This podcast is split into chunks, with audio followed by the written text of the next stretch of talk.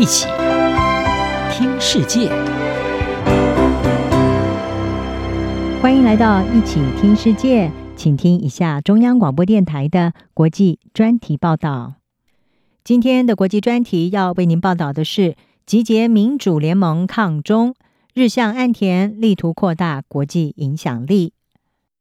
日本首相岸田文雄一月初展开为期一周的外交旋风访问，他陆续走访了七大工业国集团的盟友们，为今年五月即将在日本广岛举行的 G7 领袖高峰会来暖身。此行中，他与美国总统拜登的会面也备受关注。在中国、北韩和俄罗斯带来的安全威胁与日俱增之下，曾经担任日本外务大臣的岸田文雄回到了他擅长的外交领域。亲自出马，积极团结民主联盟的力量，来抗衡中国在印太地区构成的挑战。这一次岸田的欧美行也获得盟友的支持和新合作，让人看到他的国际影响力正在扩增当中。岸田文雄这次对美国盟友的访问，是他自去年十月上台以来的首次，希望借此来强化日美同盟。华府是他此行的最后一站。值得关注的是，岸田这次走访各国，距离他的政府宣布日本的国防政策大转弯，将大幅提升军费开支不到一个月。他此行的最大目的之一，就是要争取美国的盟友对日本的这项新防卫政策的公开相挺。在白宫椭圆形办公室中，岸田跟拜登谈及俄乌战争、北韩的核武威胁以及台海局势等一系列问题。华盛顿邮报分析指出，岸田与拜登一起现身白宫，对北韩和中国释放出一项信号，也就是两国将深化同盟关系。而且，华府对日本在去年底公布的新国家安全战略给予强烈的支持。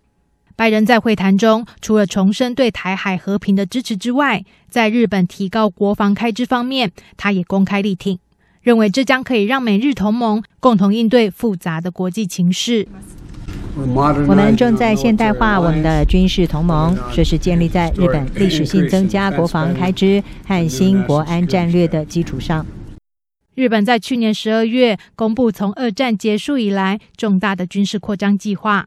预计要在未来五年把军费增加到占国民生产毛额 GDP 的百分之二。日本的国防支出长期以来占 GDP 比例低于百分之一。根据日本战后的和平主义宪法，日本的军事能力只限于防御措施。然而，在对地缘政治的紧张深感急迫之下，日本寻求全面改革它的国防跟安全策略，让日本军队拥有可以反击的能力。在扩军计划当中，日本希望向美国购买射程可以涵盖中国和北韩的战斧巡弋飞弹，也将和英国和意大利合作研发新一代的战机。岸田指出，日本不得不做出这一项重大的政策转变，因为日益独断的北京对日本的安全和区域和平造成重大威胁。我体认到，中国目前的外交和军事行为带来了一项挑战，在对于我们努力维持日本的和平与安全，还有国际社会的和平与稳定，以及对于巩固基于法治的国际秩序上来说。除了与美国的安全同盟，日本也努力要实现安全防卫多元化，要跟更多志同道合的盟友们携手强化国防合作。在这次的欧美行中，岸田还收获了另外一项重大外交成果，就是和英国首相苏纳克正式签署了允许两国在对方领土部署武装部队的互相准入协定。这是两国超过一世纪以来最重要的防卫协定。英国也成为第一个和日本签下这一项防卫协定的欧洲国家。另一个和日本签订有这一项协定的国家是同属于印太区域的澳洲。接下来，日本还考虑和美国在亚太地区的另外一个盟友菲律宾达成类似的协议。美国智库战略暨国际研究中心指出，尽管这项谈判可能会需要一段时间，不过东京和马尼拉来加强防卫合作。将向中国发出讯息，显示日美联盟正在扩大，区域的抗中力量正持续凝聚当中。